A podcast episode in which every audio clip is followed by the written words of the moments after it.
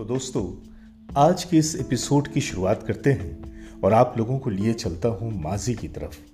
और आज मैं आपको सुनाता हूँ फ़िल्म मेरी सूरत तेरी आँखें के उस मशहूर गीत की कहानी।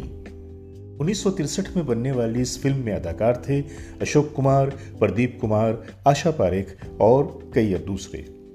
फ़िल्म का संगीत दिया था सचिन देव बर्मन ने और इस फ़िल्म के कई गानों में एक गाना था, नाचे मन मोरा मगन और इसमें तिगदा धीगी धीगी का प्रयोग हुआ था।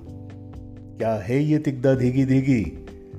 दरअसल उस जमाने में कथक के गुरु श्री बिंदादीन महाराज जी अपने भतीजे को जब रिहर्सल करवाते थे तो वो ताल की खातिर इन्हीं शब्दों तिगदा धीगी धीगी का इस्तेमाल करते।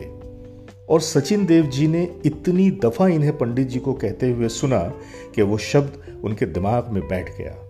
और उन्होंने उन्हीं शब्दों के ऊपर एक ट्यून बना डाली और शैलेंद्र जी से मिले कि आप इस पे कुछ ऐसा लिखो कि ऐसा लगे कि जंगल में कोई मोर नाच रहा है। शैलेंद्र जी ने लाइन लिखी, नाचे मन मोरा मगन, और सचिन जी ने टुकड़ा लगाया, तिगदा धीगी धीगी।